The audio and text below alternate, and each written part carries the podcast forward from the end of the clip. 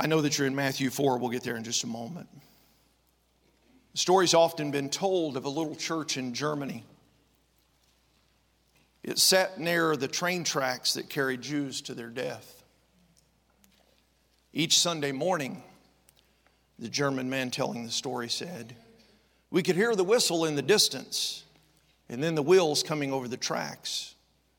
We became disturbed when we heard the cries coming from the train as it passed by. And then we realized that it was carrying Jews like cattle in the cars. He went on to say, week after week, the whistle would blow. We dreaded to hear the sound of those wheels because we knew that we would hear the cries of the Jews en route to the death camp. Their screams tormented us. We knew the time the train was coming, and when we heard the whistle blow, we began singing psalms or hymns by the time the train came past our church, we were singing at the top of our voices. If we heard the screams, we sang more loudly, and soon we heard them no more. Years have passed, and no one talks about it much anymore, but I still hear that train whistle in my sleep. I can still hear them crying out for help. And then he said this God forgive all of us who called ourselves Christians, yet did nothing to intervene.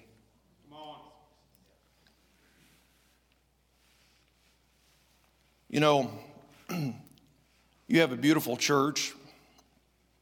We're sitting here on comfortable seats, air conditioned building. This has probably never happened here, might not ever happen again. Can you tell everybody what I've just done? Started a stopwatch. All right. Started a stopwatch. I know that that probably doesn't mean a whole lot, but we'll come back to it. We're sitting in comfortable pews in an air conditioning building, but how dare we sit in our comfortable buildings in America and sing our songs and eat our food and enjoy our fellowship and not walk out those doors into the mission field? See, the mission field is not just somewhere in the Amazon, not in the jungles of Africa, it's not even in beautiful Croatia. Your mission field is around the corner and across the street.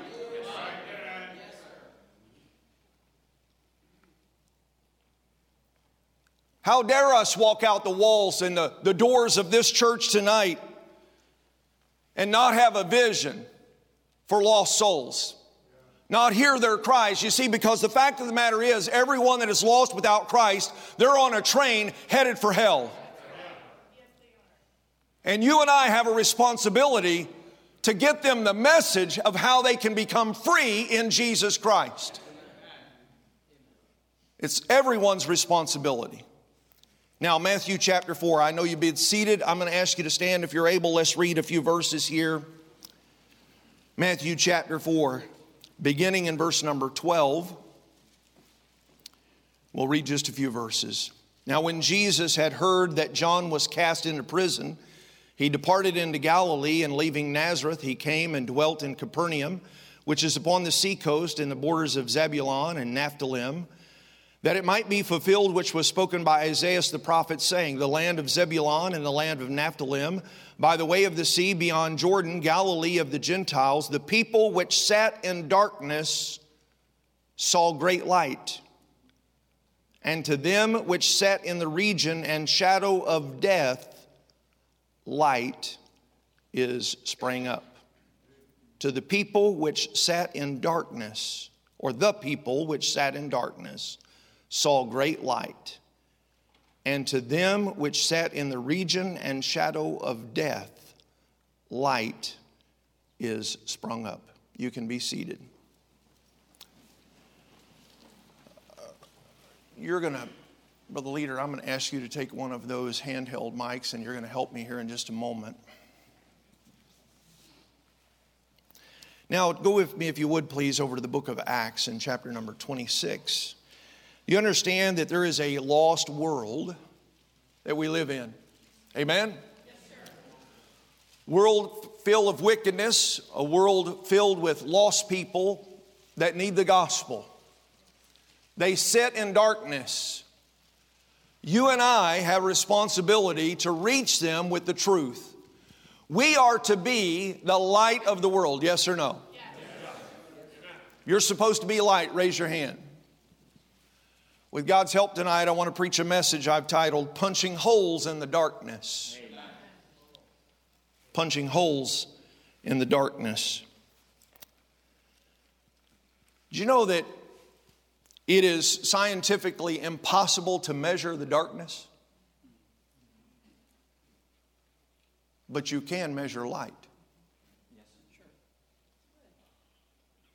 You cannot measure darkness, but you can measure light.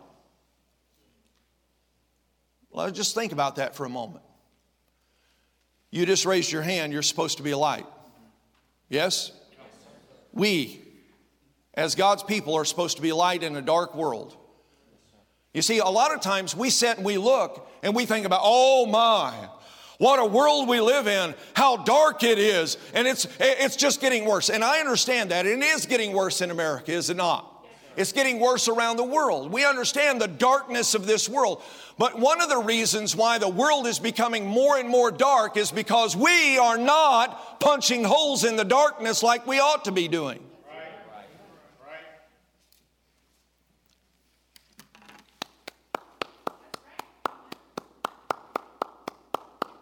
Well, there's four. Praise God for those.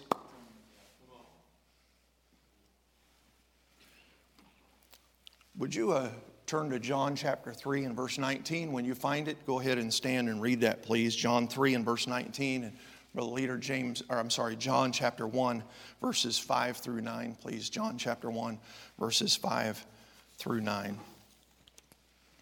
John 3:19 And this is the condemnation that light has come into the world, and men loved darkness rather than light because their deeds were evil.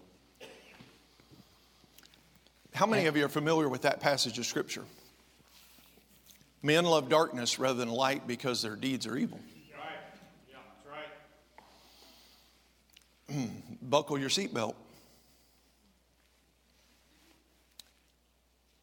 we think about the verse and we automatically cast that upon those that are lost. Come on, come on, tell it. Amen. Tell it right. But the reason there's so much darkness is because we love it too. Men love darkness rather than light because their deeds are evil. You see, it's not, that's, it doesn't just apply. We often, and most often, we apply it to the lost people in the lost world. Men love darkness rather than light because their deeds are evil. But the fact of the matter is, we're all evil. Right, right. And many times our light does not shine as brightly as it ought to, and we do not punch holes in the darkness because we have more of a love for the things of the world than we do for Him, which is the light. And that love of the world chokes out the light that is supposed to shine through us to a lost and dying world. Men love darkness rather than light because their deeds are evil. John chapter 1, verses 5 through 9, please. And the light shineth in darkness, and the darkness comprehended it not. There was a man sent from God whose name was John. The same came for a witness to bear witness of the light, that all men through him might believe. He was not that light, but was sent to bear witness of that light. That was the true light which lighteth every man that cometh into the world. Hmm. You know Christ? If you know Christ, say amen. amen. Been saved by the grace of God, say amen. amen. Only two kinds of people in the world those have been saved by the grace of God, those that need to be saved by the grace of God. That's it. There is no rich, poor, black, white, yellow, polka dotted. It doesn't matter. Only those who have been saved by the grace of God, only those that need to be saved by the grace of God. We're to be light. We're to testify of Him, which is the light. Think about this darkness cannot overcome light. But light can swallow up the darkness. Yeah. Yes, Anybody ever stub your toe going to the refrigerator at night for a midnight snack? Rest of you, you bunch of liars. You didn't stub your toe going to, going to the refrigerator for a midnight snack. You stubbed your toe when you was going to the bathroom in the middle of the night. Whole lot cracked a rib, somebody said. Wow, that's a serious stub right there, I'm telling you. He's, he's really getting into that refrigerator, reaching in deep.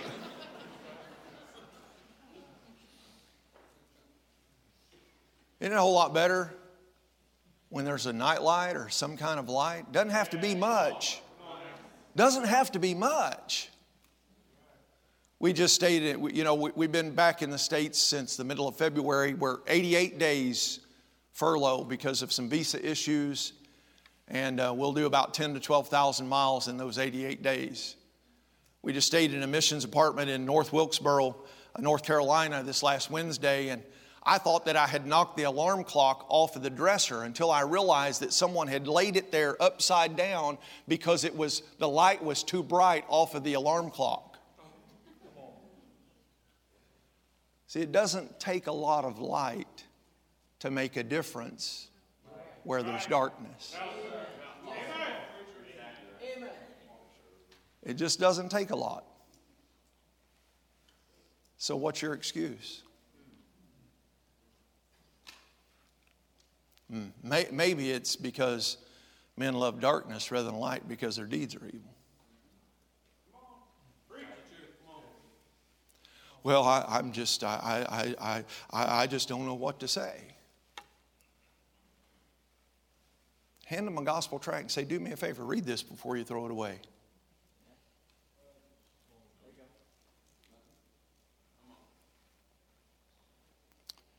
Warren Chastain said this Look at the heathen without Christ, and you will find an altar.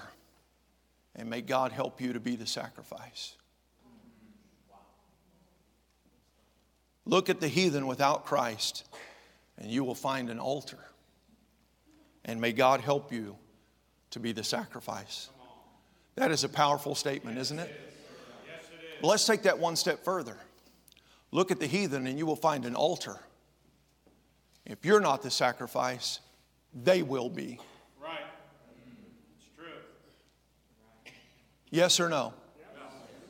How shall they hear without a preacher? Every born again child of God is to be a preacher, a proclaimer of truth. Every child of God. It's not just the missionary's job or the staff member's job or the pastor's job, it's your job. And if we are not willing, if we will not be the sacrifice, they will be. Well, better them than me. Hmm. How many of you know someone that is lost without Christ? Would you raise your hand? Lost without Christ. All right, uh, you still have that. Could you help me again one more time? Would you go that way and you have your microphone? Would you go down that way? Uh, again, for a show of hands, how, how many of you know someone lost without Christ? How many of you have a loved one, a family member, a loved one lost without Christ? All right, now it, hold your hands up. Don't put your hands back down. If you would volunteer for me, just by way of illustration, real quick, could you just leave your hand up? Leave your hand up. All right.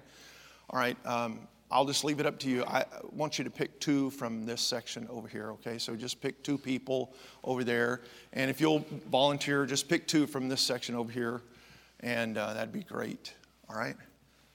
All right, could you stand and tell us uh, who it is that you're talking about, uh, where they live, and who they are to you? Just real quick. Uh, um, to be my, my father. He lives in Kingsville, Maryland, not too far from here. In Kingsboro? Kingsville. Kingsville, Kingsville, yes, Maryland. Kingsville, your, your dad. Yes, sir. Okay, what's his name? Uh, same as mine, Richard Geit. Okay, yes, all right. Uh, need another one from over here. Let's go over here. My brother, Mike Snipes, he lives in Greenville, North Carolina. Greenville, North Carolina. Mike. Mike. All right. Back there. Robert Cargan, he's my uncle, and he lives on Dundalk Avenue. Dundalk Avenue. Your uncle, Robert, did you say? Someone else? My father in law, Robert Kirby Sr., he lives on St. Monica Drive in Dundalk. And now maybe uh, you get one in the back and we'll have one up here in the front. Brother, if you come over here and get one in the front. My dad, he lives in Canton. He actually came to church this morning. Amen. Uh, In Canton, Ohio? Maryland. Canton, Yeah. Maryland, okay.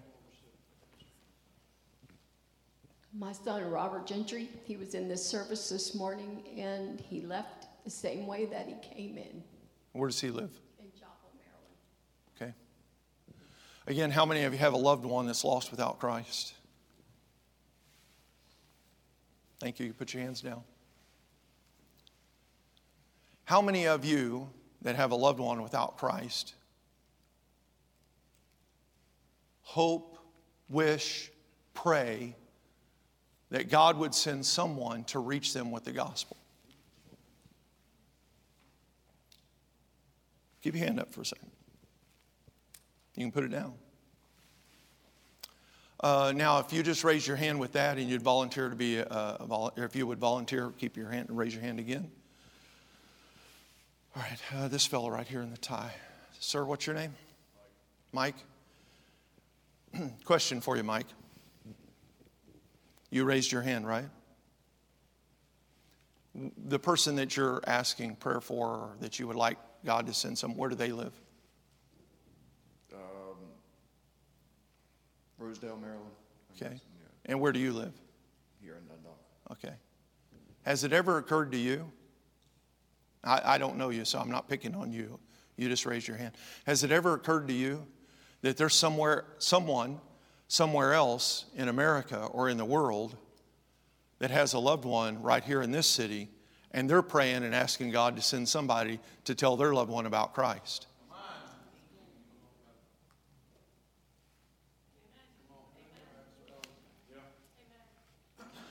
Now, how many of you live somewhere other than Dundalk? So we could go around the auditorium tonight and ask every one of you the same question. Has it ever occurred to you? you? Do you hear these people? You hear them? Their voice cracks, their voice breaks. If you know someone that's lost without Christ, your heart is tender towards them. Yes or no? Can I remind you of what the Bible tells us in the parable of the rich man and Lazarus? When the rich man died, he lifted up his eyes in hell, being in torment. You know what his request was? God, send a missionary to my five brothers. I don't want them to come to this place.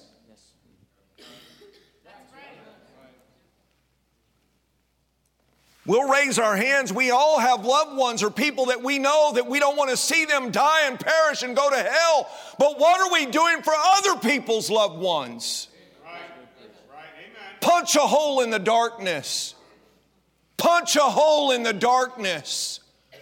Punch a hole in the darkness. Be the light that God wants you to be. Be used of God, realizing that there's some people, there were two out of six, one third of those that mention it, they have loved ones right here in, this, in Dundalk, some not very far from here. When is the last time you've knocked on their door? Oh, well, I don't do that. That's for the.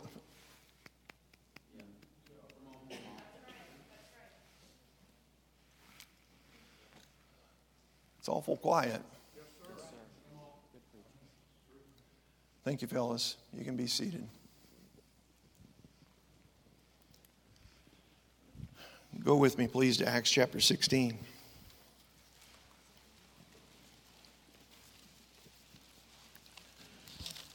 Acts in chapter 16. Remember that beginning story, that train and the whistle. They did nothing. They did nothing. Acts in chapter 16.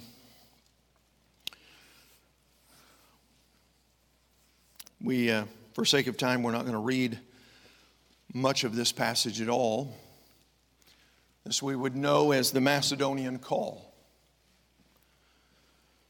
Paul has desired to go on his next missionary journey, and the Holy Spirit of God has stopped him. The Holy Spirit of God has redirected him. And if you look at Acts in chapter 16 and verse number 9, the Bible says, And the vision, a vision appeared unto Paul in the night.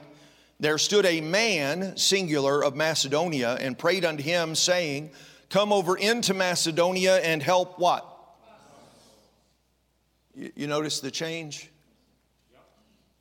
It went from singular to plural. Go further, verse number 10. And after he had seen the vision, immediately we endeavored to go into Macedonia, assuring, assuredly gathering that the Lord had called us for to preach the gospel unto them. Again, it's plural. So Paul is obedient to God's direction and leadership in his life. I'm going to fast forward for sake of time. I want you to I want to ask you to think about some things that we know how God used Paul in this particular missionary journey. There's a whole lot that happens in Macedonia. Lydia is converted in Acts chapter 16 verses 14 and 15. As a result of Lydia's conviction, we understand or uh, uh, her her um, conversion, we understand that God began a new church. Yes or no? In Acts chapter 16, verses 16 through 18, the deliverance of the fortune teller's uh, slave girl.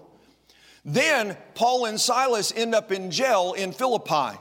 And as a result of ending up in jail in Philippi, guess what happens?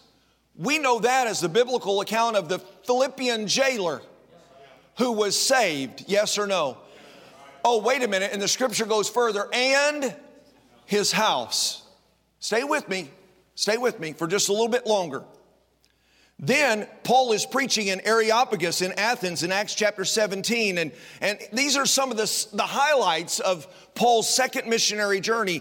He planted a number of churches in the Macedonian cities, local bodies of believers. We have uh, uh chapters, I'm sorry, books in our, in our Bible in the New Testament that are, are uh, written to those churches the church at Philippi, the church at Thessalonica, two letters to the church at Corinth, yes or no? These are churches that were planted and that were started as a result of one man being sensitive to the leadership of the Holy Spirit of God and obeying when God said go.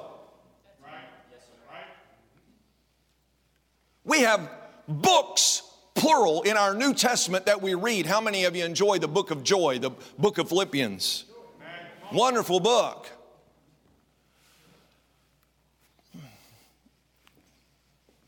What would have happened if Paul would have said, nah?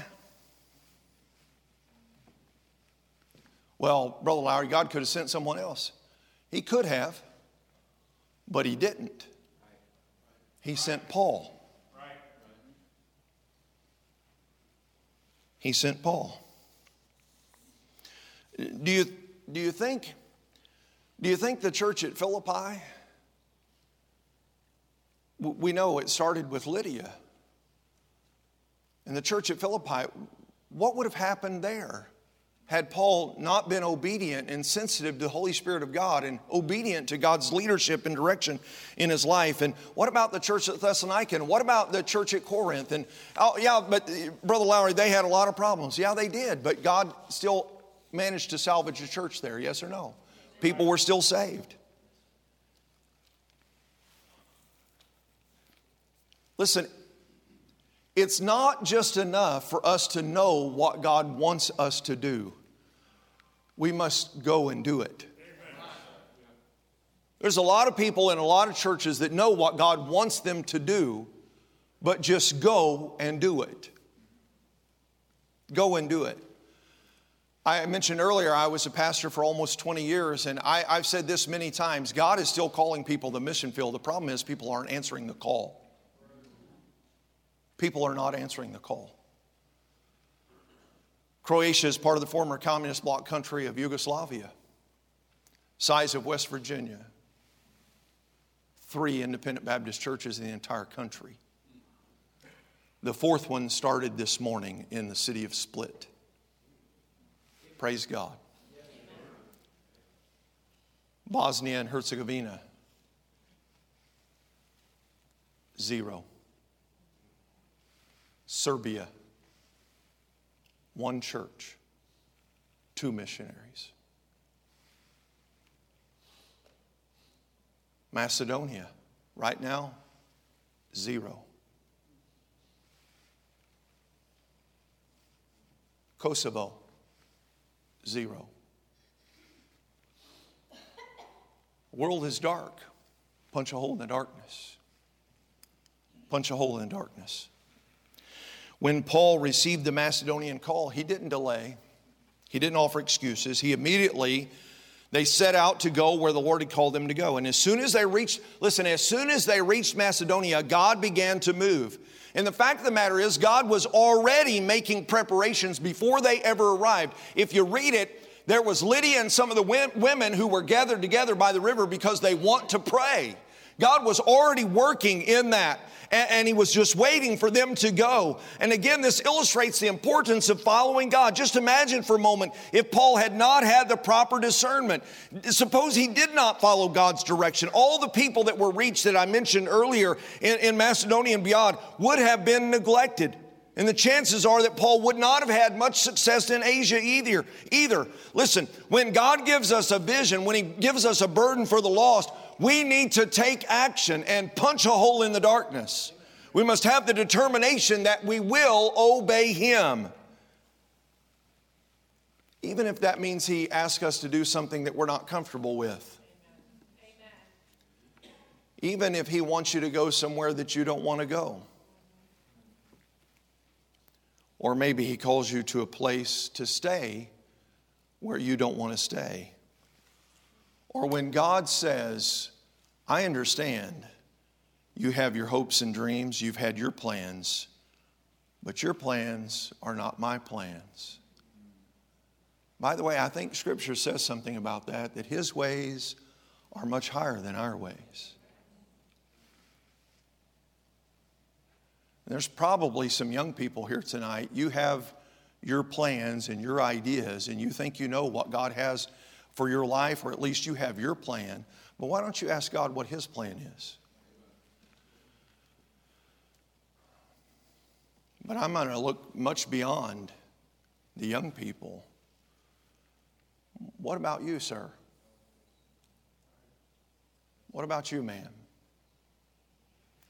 Will you use, be used of God to punch a hole in the darkness?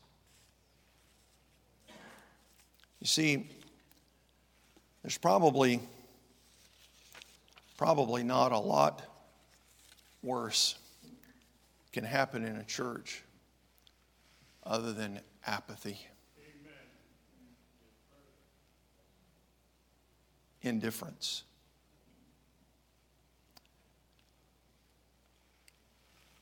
Um, you still have a microphone? You started this thing. So where are we at? 26, 26 minutes, 20 seconds, 21 seconds, 22 seconds. All right, now uh, just you keep watching and uh, get your finger ready. Now I want you to say, whenever you're, whenever you're ready, you say stop. Stop. Did it stop? Yes, sir. What did it stop on? 26 minutes, 31 seconds. Now, is he reading that right? Yes, sir. 26 minutes and 31 seconds. My uh, beautiful assistant is going to help me. I'm not looking at you, sir.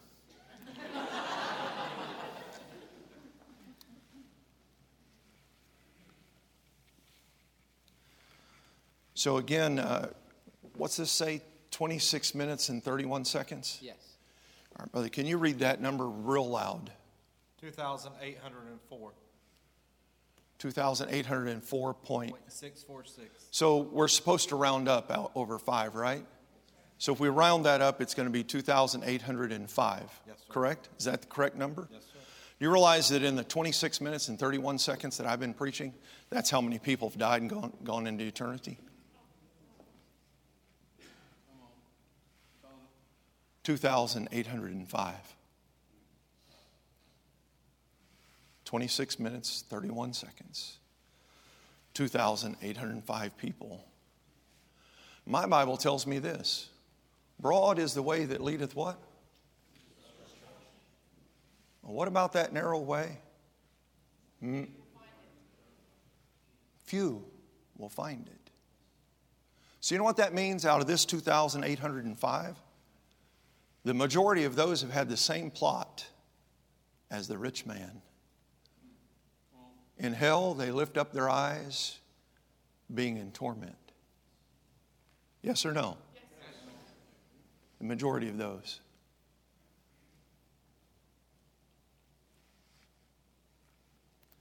I, I know it's going to get real personal right now, but I'm not going to apologize. Come on. You raised your hand. You know someone that is lost without Christ. Raise your hand again, please.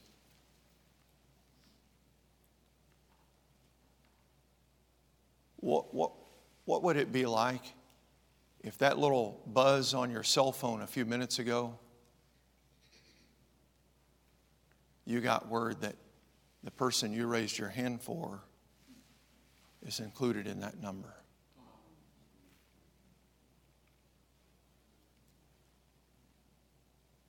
What if it was your loved one? Many people said, uh, I know someone that's lost without Christ.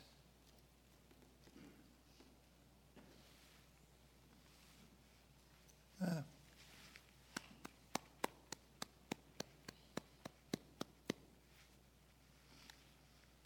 what if it was your loved one? Remember, the rich man in hell, he begged God for a missionary to go and tell his five brothers.